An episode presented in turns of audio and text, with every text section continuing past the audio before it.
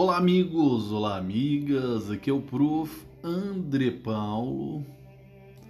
Meus senhores e senhoras, hoje nós iremos dar continuidade ao nosso podcast sobre a lei de execução penal. Beleza? Então, meus queridos, atenção, atenção, porque nós ficamos na parte 2 da lei de execução penal. E aqui ficamos na no item 9 do nosso material que fala sobre a disciplina. Então, lembrando que o que eu vou falar agora neste momento, quero que você respire fundo, porque estamos adentrando um dos assuntos mais importantes da aula. Ao lado da progressão de regime, esta esta matéria é sempre objeto de questão de prova porque há inúmeros conflitos que suscitam o poder dever do Estado de punir e manter a disciplina e a segurança interna e externa dos estabelecimentos prisionais, bem como a necessidade de fazê-lo preservando direitos fundamentais da pessoa humana. Então, disciplina consiste na colaboração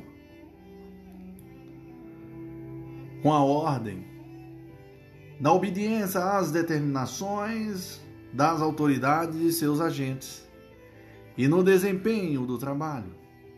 Artigo 44 da Lei de Execução Penal preconiza isso. Lembrando que, pelo artigo 39 da Lei de Execução Penal, é dever do condenado o comportamento disciplinado e o cumprimento fiel da sentença, bem como a obediência ao servidor e respeito a qualquer pessoa com quem deva relacionar-se. A função disciplinar no âmbito dos estabelecimentos deve ser ou exercida com observância das seguintes normas proibitivas.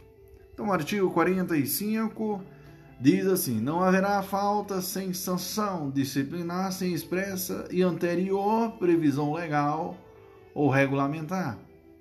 O parágrafo 1 desse artigo preconiza que as sanções não poderão colocar em perigo a integridade física e moral do condenado. Parágrafo 2 diz: é vedado o emprego de cela escura Parágrafo 3 diz: são vedadas as sanções coletivas. Nesse dispositivo, podemos observar o princípio da legalidade e da anterioridade da sanção disciplinar, a humanidade do cumprimento da pena e a individualização da pena. Perceba que o princípio da legalidade admite previsão da falta e da respectiva sanção pelas vias legais e regulamentares. Assim, senhores, no artigo 49 diz: as faltas disciplinares são classificadas em leves, médias e graves. Porém, a definição das condutas que constituirão faltas leves e médias deverão ser feita pela legislação local, assim como as respectivas sanções.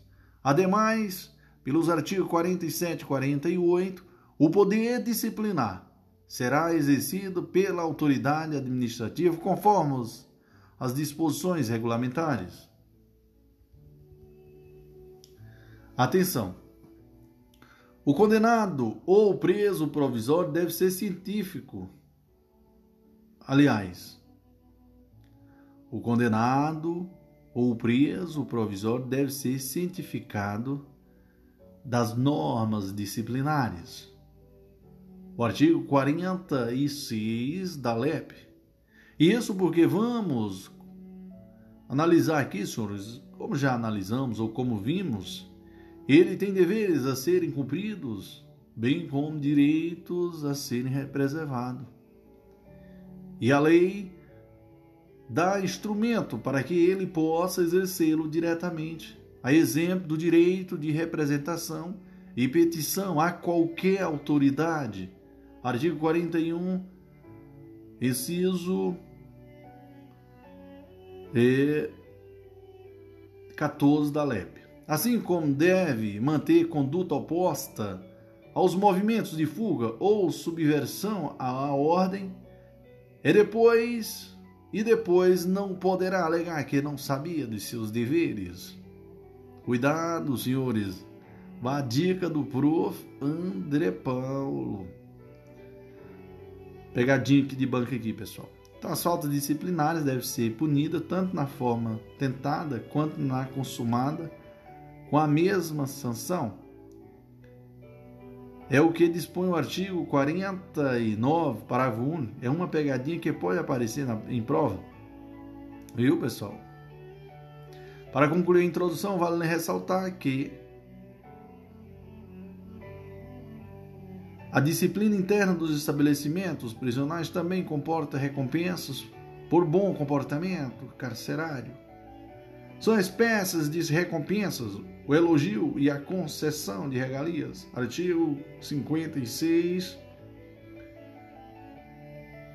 1 e 2, inciso 1 e 2 da LEP legislação estadual e os respectivos regulamentos da administração penitenciária deverão disciplinar a forma de concessão das regalias. Amém, irmão? Amém, prof. Então não esqueça, viu, pessoal? As pegadinhas de prova aí, ó. As faltas disciplinares devem ser punidas tanto na forma tentada quanto na, na consumada, com a mesma sanção. É o que dispõe o artigo 49, parágrafo único. Não é uma pegadinha que pode aparecer na sua prova. Beleza, beleza, prof. E vamos orar a Deus e agradecer por esse momento incrível. Show, papai. Olá, amigos, olá, amigas. Aqui é o Prof. André Paulo. Hoje nós iremos ao item 9.1 e aqui nós iremos explanar falta grave. Então, as hipóteses de falta grave, ela vem descrita no artigo 50. Então, artigo 50 inciso 1 a 8, fala sobre a falta grave no cumprimento da pena privativa de liberdade. E no artigo 51, inciso 1 a 3 da LEP, também falta grave no cumprimento de pena, priva, é, pena restritiva de direito. Temos também ainda a falta grave descrita no artigo 52 da Lei de Execução Penal, que se refere à prática de crime doloso por ora, gostaria de chamar sua atenção para dois aspectos. Primeiro aspecto é que o rol do artigo 50 da Lei de Execução Penal é considerado taxativo pela jurisprudência, tá? Então fica ligado. Apesar da taxatividade normativa, as hipóteses do artigo 50, em sua maioria, contêm termos bem abrangentes que demandam a avaliação pela autoridade competente pela apuração para a delimitação do seu conteúdo. Podem ser classificados como tipos penais abertos. Expressões como subverter a ordem e disciplina e a disciplina, possuir instrumento capaz de ofender a integridade física de outrem, ter em sua posse aparelho que permita a comunicação com outros pesos ou com o ambiente externo, vão exigir um juiz de valor ou perícia para sua constatação. Para compreender a delimitação desses conteúdos, veremos como a jurisprudência tem se posicionado. Senhores, o segundo aspecto é que o pacote anticrime inseriu o inciso 8 ao artigo 50, que define como falta grave a recusa em submeter-se ao procedimento de identificação criminal de perfil genético para inclusão em banco de dados sigilosos, conforme já estudamos em tópico apropriado, em que levantamos a existência de debates em curso quanto à constitucionalidade do procedimento. Como dissemos outrora, há uma forte tendência em si admitir a constitucionalidade desse procedimento e a recusa em submeter-se a ele caracteriza falta grave. Então, feita essa pequena introdução, vamos passar à análise do artigo 50, que contém as disposições que contém as hipóteses de falta grave descrita pela Lei de Execução Penal para que para todos aqueles que cumpram a sentença por pena privativa de liberdade. Irmãos, irmão, bem como aos presos provisórios também, no que couber. Beleza? Então fica ligado. Então vamos lá agora aqui a leitura dos artigos, prof. Artigo 50 diz: com, com, comete falta grave. O condenado à pena privativa de liberdade que, inciso 1, incitar ou participar de movimento para subverter a ordem ou a disciplina. Inciso 2, fugir. Inciso 3, possuir indevidamente instrumento capaz de ofender a integridade física de outro. Inciso 4, eh, provocar acidente de trabalho. Inciso 5, descumprir no regime aberto as, as condições impostas. Inciso 6, inobservar os, dever, os deveres previstos no inciso 2 e 5 do artigo 39 dessa lei. Inciso 7, tiver em sua posse, utilizar ou fornecer aparelho eletrônico, telefônico, melhor dizendo, de rádio ou similar, que permita a comunicação com outros presos ou com o ambiente externo. Inciso 8, recusar submeter-se ao procedimento de identificação do perfil genético. O parágrafo único diz: o disposto nesse artigo aplica-se no que couber ao preso provisório. Amém, irmão? Amém, prof. Vamos aqui ressaltar os aspectos mais importantes da jurisprudência. A começar pela posse de celulares e equipamentos eletrônicos que possam servir de meio de comunicação com o mundo exterior. Primeiro, podemos observar a atuação do princípio da legalidade uma vez que a falta grave do artigo 50, inciso 7, só foi introduzida na lei de execução penal com a lei 11.466 de 2007. Portanto, antes disso, a conduta não poderia ser considerada falta grave. Podemos, senhores, é, verificar ainda que chegou aos tribunais questões relacionadas às necessidades, às necessidades de perícia em aparelho celular, bem como o que deve ser considerado como aparelho similar ou que permita a comunicação com outros presos. E o que mais, prof? Ou com o ambiente externo, ou seja, a interpretação analógica permite que a norma, o que deve ser considerada como capaz de fazer a conexão com o mundo exterior, haja vista que algum nível de contato com o mundo exterior faz parte dos direitos do preso. Artigo 41, inciso 5 da Lei de Execução Penal. Eis o que os precedentes do STJ decidiram sobre essas questões. Vamos lá, prof. O que, que o STJ decidiu, prof? Vamos lá. Após a vigência da Lei 11.466, é, de 28 de março de 2007, constitui falta grave a posse de aparelho celular ou de seus componentes, tendo em vista que o, o rádio é, o ratio excende da norma é proibir a comunicação entre os presos ou destes com o meio externo. Beleza? Então, é prescindível a perícia de aparelho celular apreendido para a configuração da falta disciplinar de natureza grave. Artigo 50, inciso 7 da Lei 7.210 de 84. 4, de 1984.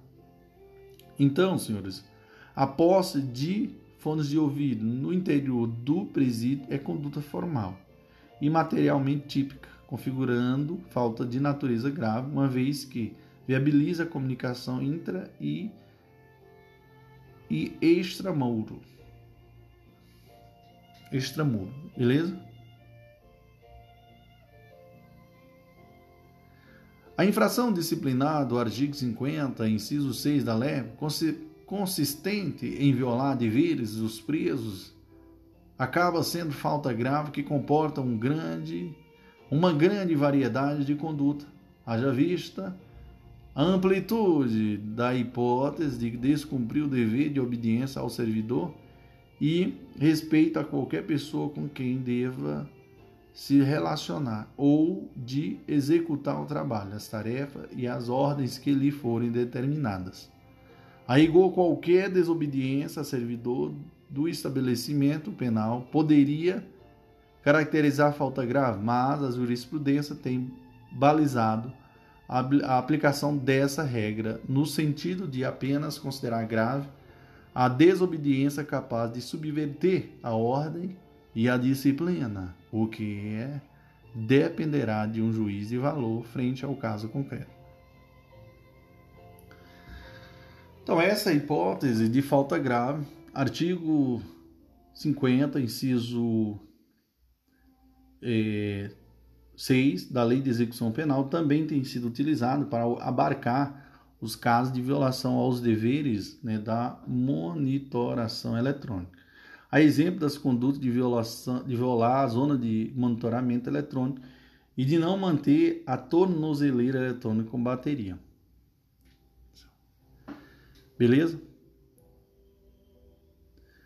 Inciso 2 diz assim: ao violar a zona de inclusão do monitoramento eletrônico, ao paciente desrespeitou, a paciente desrespeitou as condições impostas à concessão da benese, o que configura falta grave. Artigo 50, inciso 6. Artigo 39, inciso 5. Ambos da Lei de Execução Penal, precedentes, viu, senhores? A teor dos precedentes desta corte, a utilização de torno, torno, tornozeleira eletrônica sem bateria suficiente configura falta grave. Nos termos do artigo 50, inciso 6 e 39, inciso que 5, ambos da Lei de Execução Penal. Pois o apenado, com sua conduta, descumpre as ordens do servidor responsável pela monitorização e impede a fiscalização da execução da pena Além do mais, o reeducando violou a zona de monitoramento 18 vezes, o que também autoriza a sanção disciplinar de regressão de regime. Teor do artigo 146 é, C, 146C, parágrafo único, inciso 1 da LEP, beleza? Então fica ligado, senhores, atenção, fica ligado, muito importante. Então, quanto à falta grave do inciso 3 do artigo 50, consiste, é, consistente na posse de instrumento capaz de ofender a integridade física de outro, a aferição de tal viabilidade lesiva do objeto vai depender de um juiz de valor da autoridade administrativa ou da prova testemunhal, bem como da própria valoração pelo juiz se o instrumento for apreendido, viu, pessoal? A jurisprudência já decidiu que tal aferição prescinde de prova pericial. Então, o reconhecimento de falta grave previsto no artigo 50, inciso 3 da Lei número 7.210 de 1984 dispensa a, rea, a realização de perícia no objeto apreendido para verificação da potencialidade lesiva por falta de previsão legal, tá? Então, no que se refere à falta grave, consiste em fugir, né, pessoal? Artigo 50, inciso 2 da Lei de Execução Penal. A conduta é clara, mas é importante ressaltar que essa falta disciplinar é considerada falta permanente, ou seja, o ato de indisciplina se prolonga no tempo até a recaptura do condenado. Razão porque o marco inicial para a apuração disciplinar dessa falta é a data da recaptura do preso. A jurisprudência já reconheceu, senhores, que a, é, que a posse de drogas no estabelecimento prisional caracteriza falta grave, ainda que para uso próprio. Nesse, nesses casos, é imprescindível o laudo toxicológico para comprovar que a substância encontrada é de fato classificada como droga. Tá bom? Então fica ligado. Então a posse de drogas no curso do, da execução penal, ainda que para uso próprio, constitui falta grave. É imprescindível a confecção do laudo toxicológico para comprovar a materialidade da infração disciplinar e a natureza da substância encontrada com a penado no interior do estabelecimento prisional. Beleza? As hipóteses de falta grave do artigo 50 aplica-se aos presos condenados, né, cumprindo pena em regime fechado e semiaberto ou aberto, e aos presos provisórios no que couber. Fique sempre atento às atualizações de jurisprudência que pode fugir, surgir, viu, pessoal? Acompanhe os informativos dos tribunais superiores, em especial para esta matéria do STJ. Você deve é, memorizar ainda as hipóteses de falta grave específica aos que tiveram a pena privativa de liberdade substituída ou convertida em pena restritiva de direito. Artigo 51. Compete, é, comete falta grave o condenado a pena restritiva de direito que, inciso 1, descumprir injustificadamente a restrição imposta. Inciso 2, retardar injustificadamente o cumprimento da obrigação imposta. Inciso 3, inobservar os deveres previstos nos incisos 2 e 5 do artigo 39 desta lei. Então, em tópicos específicos, veremos as normas de execução das penas restritivas de direito e como se dá a fiscalização das restrições impostas. Show, papai! Vamos que vamos, vivo o prof. André Paulo. Olá, amigos! Olá, amigas! Aqui é o prof. André Paulo. Hoje nós iremos ao item 9.2 do nosso podcast. E aqui, senhores, nós iremos explanar as consequências da falta grave e espécies de execução penal. E eu começo dizendo o seguinte: a principal consequência da prática de fato que caracteriza a falta disciplinar, qualquer que seja a sua gravidade é a aplicação das sanções disciplinares, que veremos em detalhes no subtópico seguinte. Mas aqui queremos que você exercite um olhar sistemático para as normas de execução penal. Isso porque, além da aplicação de sanções, a prática da falta grave terá consequências distintas a depender da espécie de pena que o agente está cumprindo ou se está cumprindo a pena no exercício de algum dos benefícios de execução penal. A exemplo do livramento condicional ou do surgis. Assim sendo, senhores, se o condenado praticar falta grave no curso do cumprimento da pena restritiva de direito, será hipótese de conversão da pena restritiva de direito em privativa de liberdade. Nos termos do artigo 189, parágrafo 1, a linha D da LEP. No caso de descumprimento da pena privativa de liberdade, a prática da falta grave acarreta, como consequência, a regressão de regime, a interrupção, a interrupção da contagem de tempo para observação de alguns benefícios, a exemplo da progressão de regime, bem como a perda de até um terço né, dos dias remidos. A jurisprudência corrobora tal entendimento da seguinte forma: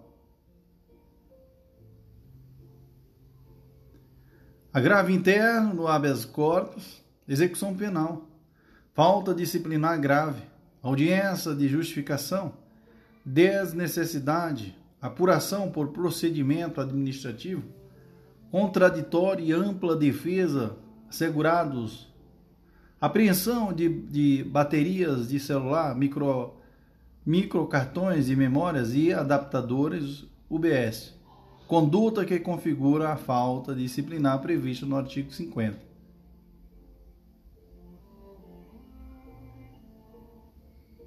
Inciso 7 da Lei de Execução Penal. Consectários legais aplicáveis, decisão mantida, grave, interno e improvido. Senhores e senhoras, diante disso, é de registrar que a prática de falta disciplinar de natureza grave acarreta regressão de regime, alteração da data base para obtenção de novos benefícios na execução da pena, a execução do livramento condicional, do induto e da comutação da pena, e a perda de um terço dos dias remidos, nos exatos termos do entendimento da terceira sessão desta Corte.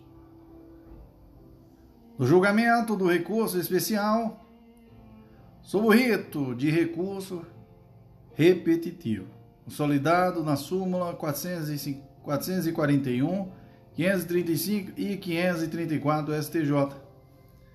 Amém, irmãos? Amém, prof. Primeiramente, a regressão de regime pela prática de falta grave encontra prevista no artigo 118, inciso 1 da Lei de Execução Penal. A outra hipótese de regressão é, é o advento de condenação por crime anterior, que veremos em tópicos específicos sobre progressão de regime. Aqui cabe destacar que é possível haver regressão per salto, ou seja, de regime aberto do direito para o fechado. Aliás, de regime aberto direto para o fechado. Por exemplo, ao contrário da progressão, que não pode se dar de regime fechado direto para o aberto. Voltaremos a esse aspecto mais adiante, ao tratar da progressão de regime, mas já tenha isso em mente. Senhores e senhoras, a prática de falta grave durante a execução permite a regressão do regime de pena per salto. Artigo 118, inciso 1 da Lei de Execução Penal, sendo desnecessária a observância da forma progressiva estabelecida no artigo 112 da mesma lei. Além disso, senhores, a falta grave acarreta a interrupção de contagem de tempo para obtenção de alguns benefícios, mas não todos. A interrupção de contagem de tempo de, de cumprimento de pena significa que haverá alteração de data base para remissão da contagem de tempo para a concessão de novos benefícios. A partir da data da prática da falta grave. É importantíssimo você memorizar que a interrupção da contagem dos prazos para obtenção de benefícios não alcança o livramento condicional, o induto e a comutação da pena por falta de previsão legal expressa. Tal entendimento já foi simulado pelo STJ. Então, meus senhores, o STJ, súmula número 441, diz: a falta grave não interrompe o prazo para obtenção do livramento condicional. Súmula 335 diz: a prática de falta grave não interrompe o prazo para o fim de computação de pena ou induto. O cometimento de falta grave no curso da execução, da execução enseja a interrupção do prazo para a progressão de regime, mas não importa na recontagem do lapso temporal para obtenção do livramento condicional e outros benefícios da execução, sob pena de ofensa ao princípio da legalidade. É agravo regimental desprovido. Irmãos, repisando para você não se esquecer. Consequências da falta grave. Pena privativa de liberdade. Vamos lá? Regressão de regime, né, senhores? LEP, artigo 118, inciso 1 e 3. Pode haver regressão, per salto. Perda, pode ter o que? Perda dos dias remidos, né? Também, vamos ter o artigo 127 da LEP. Juiz pode revogar até um terço do tempo remido. Recomeça a contagem da data da infração Interrompe prazo para obtenção de progressão de regime, LEP, artigo 118. Então, meus senhores e senhoras, o pacote anticrime eh, legislou o entendimento que já estava consolidado na jurisprudência sobre a interrupção do prazo para obtenção do progresso, da, de progressão no regime de cumprimento de pena em razão do, do cometimento de falta grave. Nesse caso, o rei si, o rei nisso, senhores, não esqueça disso. Nesse caso, o reinício da contagem do requisito objetivo terá como base a pena remanescente, conforme disposto no artigo 6 aliás, no parágrafo 6 do artigo 118 da LEP.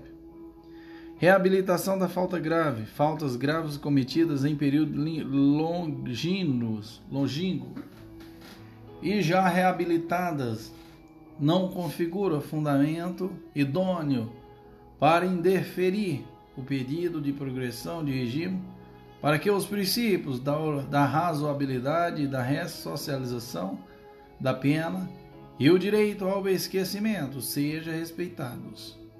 É jurisprudência consolidada do STJ. O que se refere a outros benefícios, a prática de falta grave poderá implicar na sua revogação a depender de previsão expressa para tanto. É o caso, por exemplo, da saída temporária, certo, pessoal? Na lei LEP nós vamos ter o artigo 125. No caso do livramento condicional, Código Penal, artigo 81, inciso 1, artigo 86, inciso 1, combinado com o artigo 52 da LEP, a previsão de revogação obrigatória pela prática de crime no curso do período de prova o que pode configurar a falta grave do artigo, do artigo 52 da LEP. Prática de crime doloso é falta grave.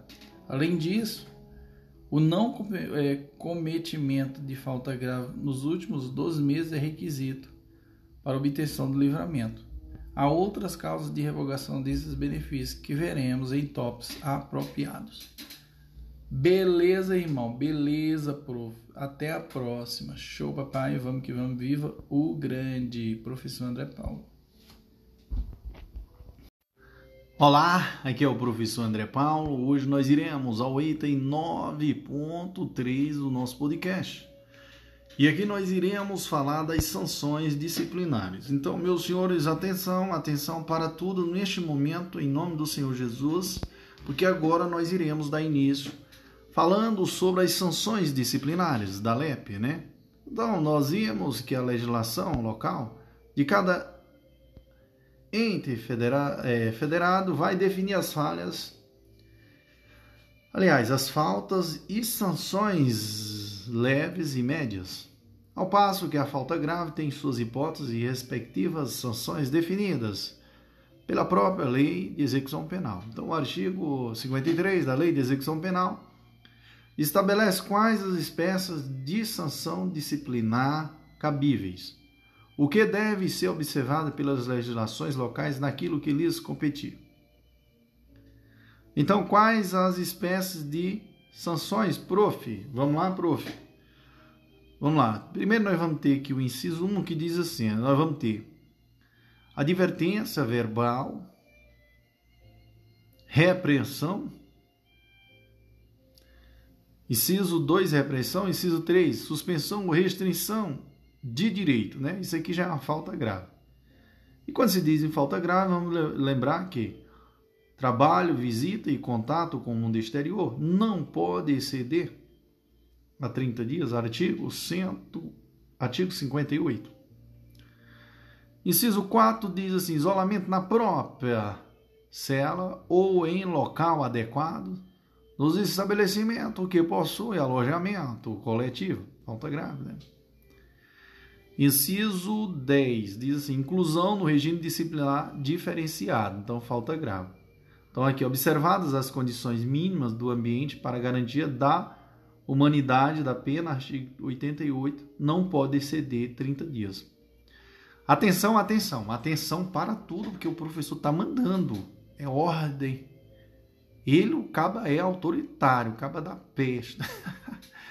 então, quem não me conhece, nem senhores, imagina aí. Então, atenção, senhores, porque o prazo limite para as sanções de suspensão ou restrição de direitos e isolamento do preso é de 30 dias. É salvada a hipótese de regime disciplinar diferenciado, então artigo 58.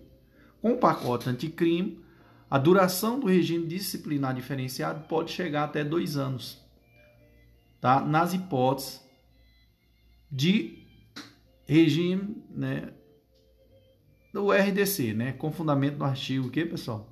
52, caput. Prática de falta grave consistente em crime doloso ou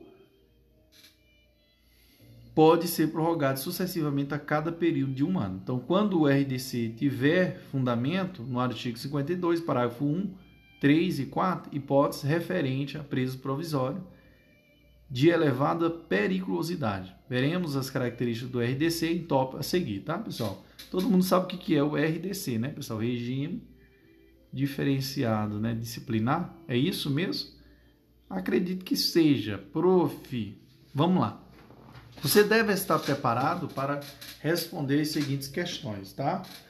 Quais as sanções cabíveis à falta grave? Belíssima pergunta, prof. Então, de acordo com o artigo 50 e 57, parágrafo único da Lei de Execução Penal, as faltas graves são aplicáveis às sanções dos incisos é, dos inciso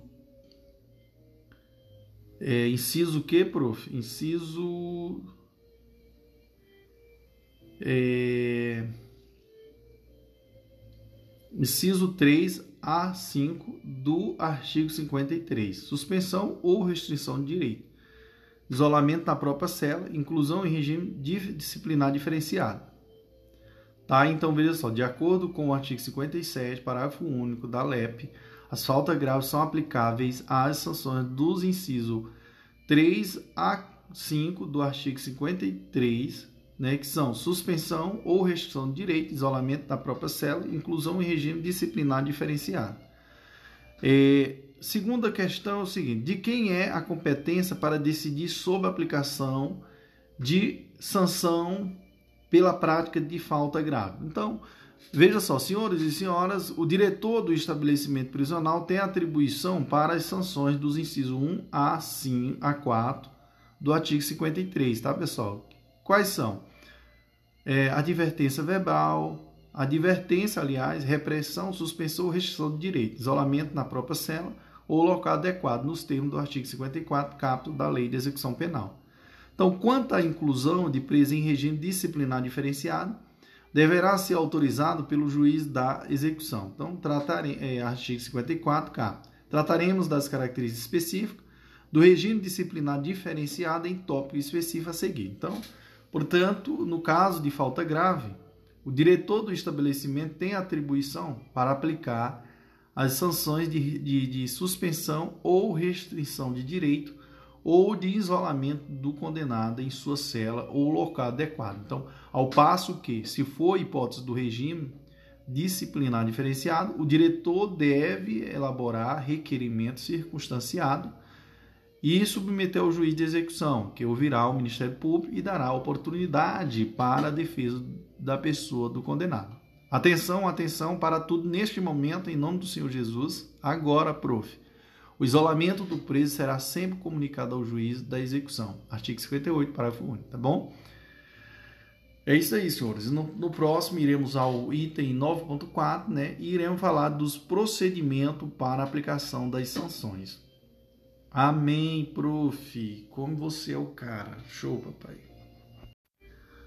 Olá, amigos. Olá, amigas. Aqui é o prof. André Paulo. Hoje nós iremos ao item 9.4 do nosso podcast, né? Lembrando que aqui nós estamos na segunda parte, né, da Lei de Execução Penal e nós estamos seguindo aquela sequência do, do, do material, tá?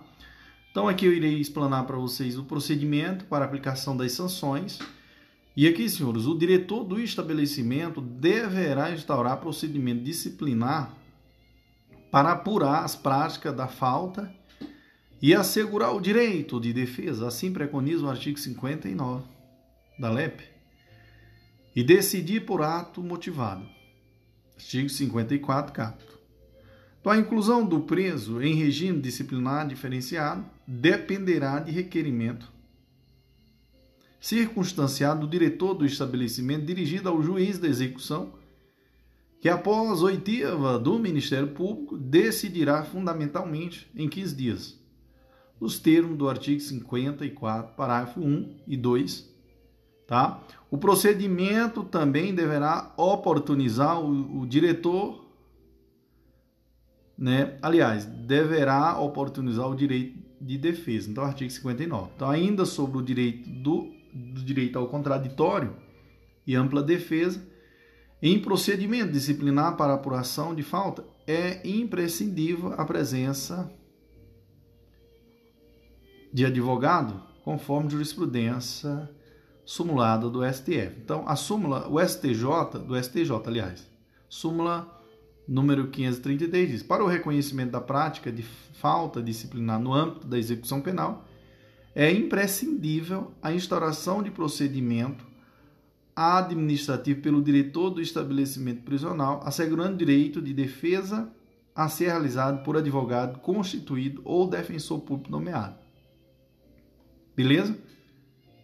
Atenção, atenção, porque a autoridade administrativa, diretor do estabelecimento, poderá decretar o isolamento preventivo do faltoso pelo prazo de até 10 dias, viu, pessoal? Assim preconiza o artigo 60. Será possível também a inclusão do preso no regime, diferenciar, é, no regime disciplinar diferenciado como medida cautelar, no interesse da disciplina e da averiguação do fato, o que dependerá do despacho do juiz da execução. Artigo 60. Com relação à falta grave, que caracteriza crime doloso, é muito importante que você se inteire, inteire, inteire né, melhor dizendo, da jurisprudência uniformizada no sentido de que a sua apuração independe do trânsito em julgado da sentença penal condenatória pelo respectivo crime doloso. O STJ, senhor, súmula 526. O reconhecimento de falta grave decorre do conhecimento do cometimento de fato definido como crime doloso no cumprimento da pena, prescindo do trânsito em julgado, de sentença penal condenatória no processo penal instaurado para apuração do fato. Porém, preste atenção Nesses casos, a decisão que reconhece a prática de falta grave disciplinar deverá ser desconstituída diante das hipóteses de arquivamento de inquérito policial ou de posterior absolvição na esfera penal. Por inexistência do fato negativo de, de autoria, tendo em vista a tipicidade da conduta. Por fim, senhores, vou te mostrar um último aspecto que também pode aparecer em sua prova. Mas antes vou pedir que não se assuste com tantos detalhes. Aproveite para exercitar um raciocínio sistemático sobre ordenamento jurídico. O direito é assim mesmo, um sistema de normas que interagem entre si. Então, não se preocupe com esses detalhes, pois quanto mais você exercitar esse tipo de raciocínio, mais ele fica automático. Vamos lá, prof. Na apuração da falta grave, como ocorre em todo o processo civil, administrativo ou penal, quem tem uma pretensão, no caso, o diretor de aplicar, aliás, o direito de aplicar a sanção disciplinar, tem um prazo para exercê-la. Logo, o Estado deve observar o prazo prescricional para exercer a função disciplinar. Mas que prazo é esse, prof? A lei de execução penal nada fala, mas a jurisprudência tem aplicado o seguinte entendimento. Diante da inexistência de legislação específica quanto ao prazo prescricional para apuração de falta grave, deve ser adotado o menor, o menor lápis prescricional previsto no artigo 109 do CP, ou seja, de três anos para os fatos ocorridos após a alteração dada pela Lei 2.234, de 5 de maio de 2010, ou de dois anos, se a falta tiver ocorrido até essa data. Amém, irmão? Amém, prof. Que inspiração, prof. E assim, senhores, é, você acabou de fazer uma modesta revisão dos prazos prescricional por do artigo 109 do CP. Aproveite para ir lá no Código Penal e olhar todos os prazos dos incisos 109. Amém, amém, prof. Que coisa é essa, prof? Glória a Deus. Olá, aqui é o professor André Paulo. Hoje nós iremos ao estudo né, do regime disciplinar diferenciado, né, o RDD. Né? Então, aqui o item 9.5 do nosso material. E eu começo frisando a seguinte é, mensagem sobre a temática, que diz que a alteração do artigo 52 da LEP para a inclusão do regime disciplinar diferenciado surgiu como uma resposta do Estado ao fortalecimento das organizações criminosas, cujos líderes continuam a exercer o controle das atividades criminosas a partir dos estabelecimentos prisionais, causando grande desestabilização social. Beleza, senhores? O RDC, senhores, aliás, o RDD foi a solução encontrada para impor maiores restrições aos direitos dos presos inclu incluídos no regime, visando reduzir e controlar sua comunicação com o mundo exterior. A doutrina prontamente se pôs a analisar a constitucionalidade da punição disciplinar de pessoa condenada que pratica fato, de fato definido como crime doloso no curso da execução penal.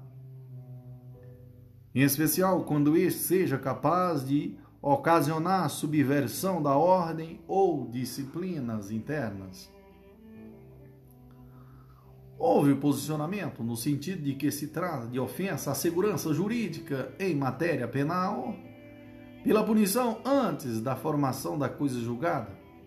Foi apontada ainda a violação ao princípio da legalidade pela forma excessivamente aberta, como foi redigida a falta grave. No caso dos presos provisórios, as hipóteses consistentes em apresentar alto risco ou, funda ou fundadas suspeitas de participação em organizações criminosas, associações criminosas ou milícias privadas, bem como a possibilidade de prorrogação sucessiva sem limitação também são objetos de crítica pela amplitude ou falta de maior assertiva na redação, o que abre espaço para abusividade na aplicação da norma. No aspecto criminológico, o legislador segue a tendência de aumentar o rigor das punições e do regime de cumprimento de pena. No entanto, sem qualquer efeito preventivo ou ressocializador, com as novas, com a nova redação do pacote anticrime. Artigo 52. É, senhores, as polêmicas devem continuar. Apesar das polêmicas levantadas por parte da doutrina, prevaleceu na jurisprudência dos tribunais superiores a constitucionalidade da medida como fundamento no princípio da proporcionalidade analisado contra o condenado em prol do interesse público. Haja vista que a prática do crime doloso durante, né, durante da execução penal é conduta grave e que viola o cumprimento dos deveres do preso, devendo ser submetida à disciplina interna do estabelecimento prisional, sem prejuízo da apuração do fato em processo penal. A efetividade foi outro aspecto, é, resultados pelos tribunais como fator de promover a segurança no interior dos estabelecimentos penais. Beleza, irmãos? Beleza, prof? Senhores, nós temos aqui o habeas corpus, que eu irei falar aqui para vocês. O habeas corpus, regime disciplinar diferenciado, artigo 52 da Lei de Execução Penal, constitucionalidade aplicação do princípio da proporcionalidade, nulidade do, do procedimento especial, reexame de provas, impro, impropriedade do WIT, nulidade da sentença condenatória não reconhecida. Então vamos lá. Considerando-se que os, princípios, os princípios fundamentais, fundamentais consagrados na Carta Magna não são é, ilimitados, princípio da relatividade ou conveniência das liberdades públicas. Vislumbra-se que o legislador, ao instituir o regime disciplinar diferenciado, atendeu ao princípio da proporcionalidade. Segundo, legítima atuação estatal, tendo em vista que a Lei número 10.792 de 2003, que alterou a redação do artigo 52 da LEP, busca da efetividade acrescente necessidade de segurança nos estabelecimentos penais, bem como resguardar a ordem pública que vem sendo ameaçada por criminosos que, mesmo encarcerados, continuam comandando ou integrando facções criminosas que atuam no interior do sistema prisional, liderando rebeliões que não raro culminam com fugas e mortes de reféns, agentes penitenciários ou outros detentores, e também no meio ambiente. Senhores e senhoras, você deve ainda se lembrar que a inclusão em RDD do condenado comprovadamente faltoso é medida de caráter disciplinar e não dispensa o processo penal para apurar as infrações penal correspondentes. Isso porque a responsabilidade penal e a administração independentes, mais um argumento pela constitucionalidade do RDC. Feito essa introdução, vamos analisar as regras do RDC que foram inteiramente reformuladas com o pacote anticrime. Então, o prazo máximo da permanência no RDD, pessoal, melhor dizendo, RDD, viu, pessoal? Aumentou para dois anos, né? No caso do RDD, fundado na prática de, de fato tipificado como crime doloso. As regras de visita ficarão ainda mais restritas, assim como aumentou a vigilância sobre o banho de sol. E ainda foram incluídas novas hipóteses de inclusão do RDD para o preso provisório. Então, preste preste bastante atenção porque quase tudo é novidade em matéria de RDD. Bora lá, cabimento, conforme o artigo 52, capto, capto, cabe RDD quando for constatada. Vamos lá. Primeiro, prática de fato previsto como crime doloso. Segundo, por presos condenados ou provisórios, nacionais ou estrangeiros, quando ocasionar, terceiro, quando ocasionar subversão da ordem ou disciplina interna. Beleza, senhores? Ou seja, pelo artigo 52, capto, a prática de crime, de crime doloso configura falta grave. Porém, se ocasionar a subversão da ordem ou disciplina internas, o que dependerá de um juiz de valor da autoridade competente, a sanção disciplinar para essa falta grave será a inclusão em RDD há ainda as hipóteses de cabimento descrita no artigo 52, parágrafo 1. Presos condenados ou provisórios, nacionais ou estrangeiros, que apresentem alto risco para a ordem e a segurança do estabelecimento penal ou da sociedade, sobre os quais recai fundadas suspeitas de envolvimento ou participação a qualquer título em organização criminosa associação criminosa ou, mili ou milícia privada, independentemente da prática de falta grave. Inciso 2. Você pode notar que a descrição das hipóteses dos incisos 1 e 2 do parágrafo 1 vale-se de termos bastante abertos, cujo entendimento requer uma boa dose de juízo de valor, em especial no inciso 1 que mora as principais críticas quanto à possibilidade, quanto à constitucionalidade do Instituto. Entretanto, a jurisprudência tem ressaltado que tais hipóteses traduzem medidas de caráter preventiva, sendo indispensáveis para manutenção da ordem e disciplina internas.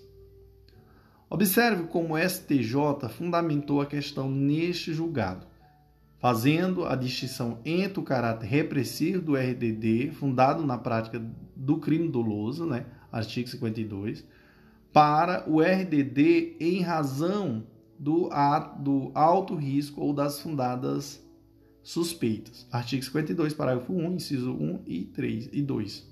Observa ainda que a Corte buscou dar orientações hermenêuticas ao julgador para adequação, para adequada aplicação da norma ao caso concreto.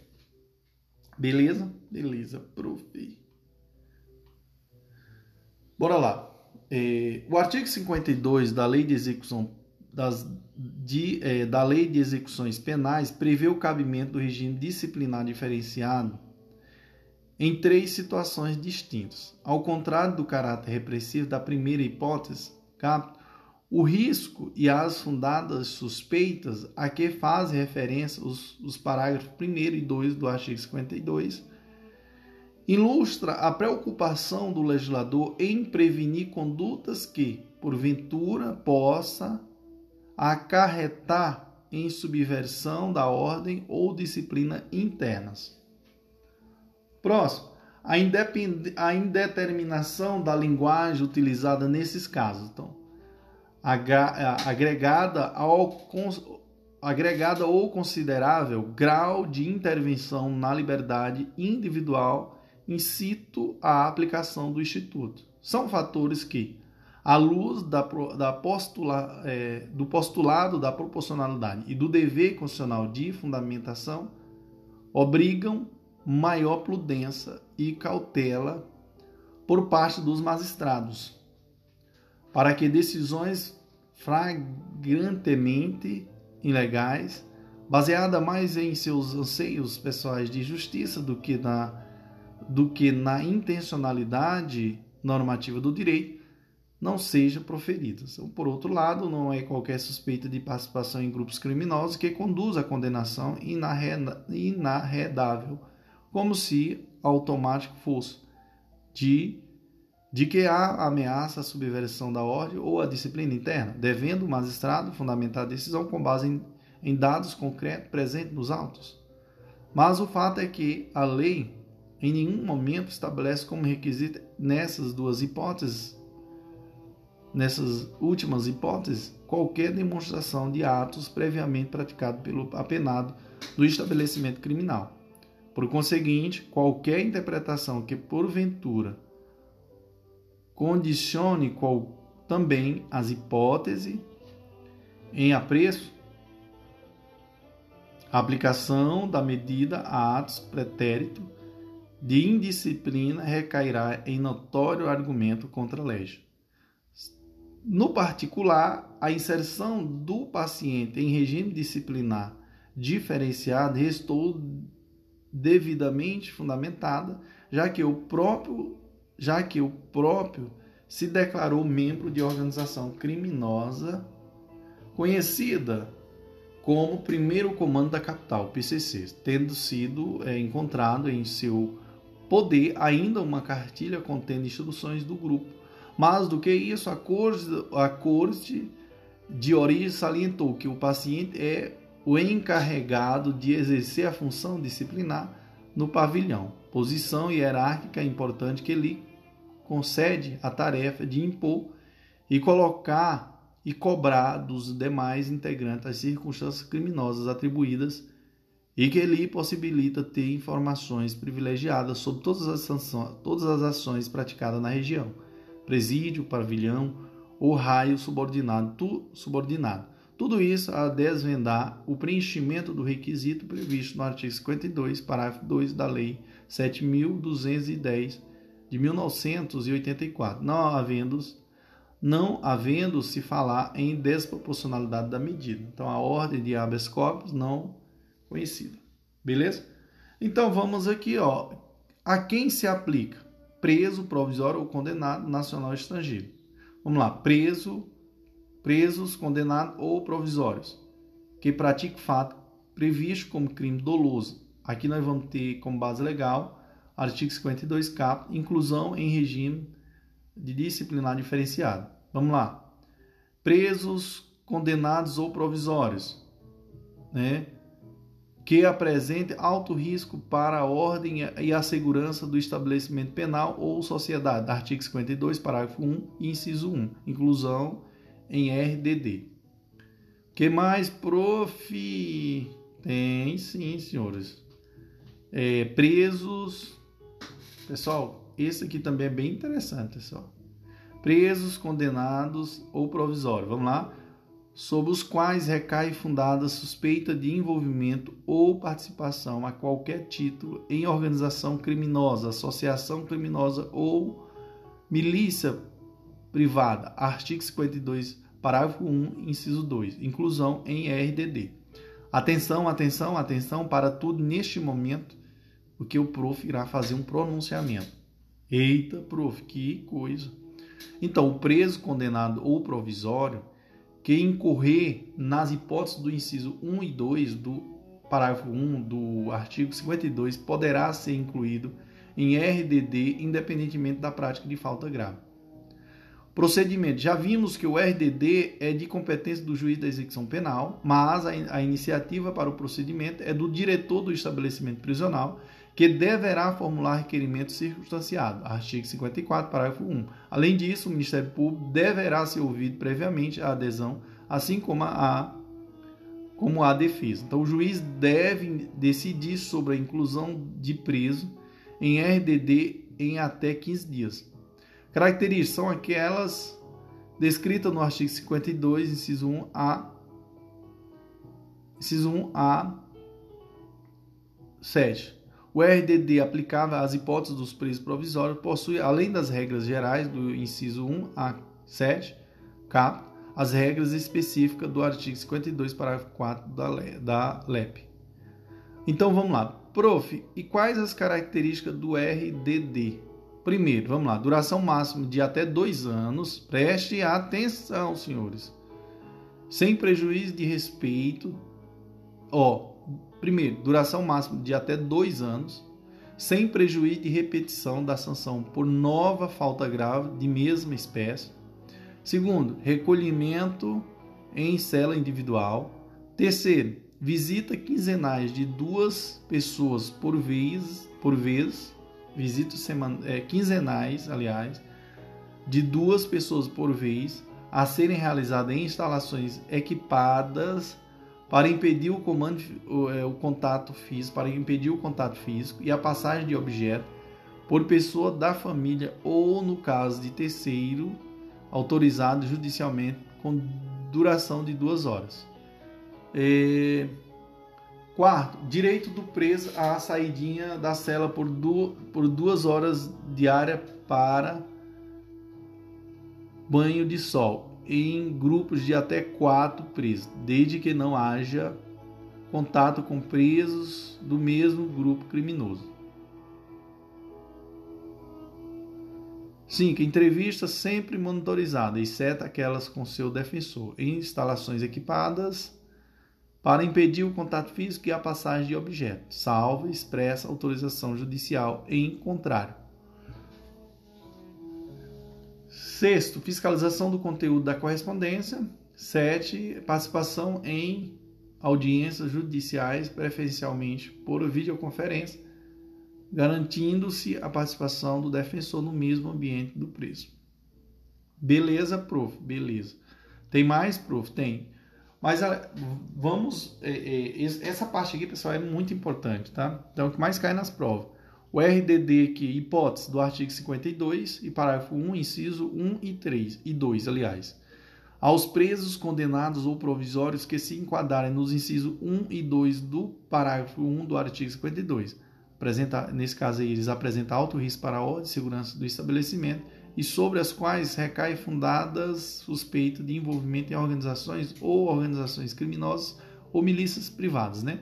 O RDD poderá ser prorrogado sucessivas vezes por período de um ano, existindo indícios de que o preso, inciso 1, continua representando alto risco para a ordem e a segurança do estabelecimento né, de origem ou da sociedade. Se os dois mantêm os vínculos com a organização criminosa, associação criminosa ou milícias privadas, consideradas também o perfil criminoso e a função desempenhada por ele no grupo criminoso.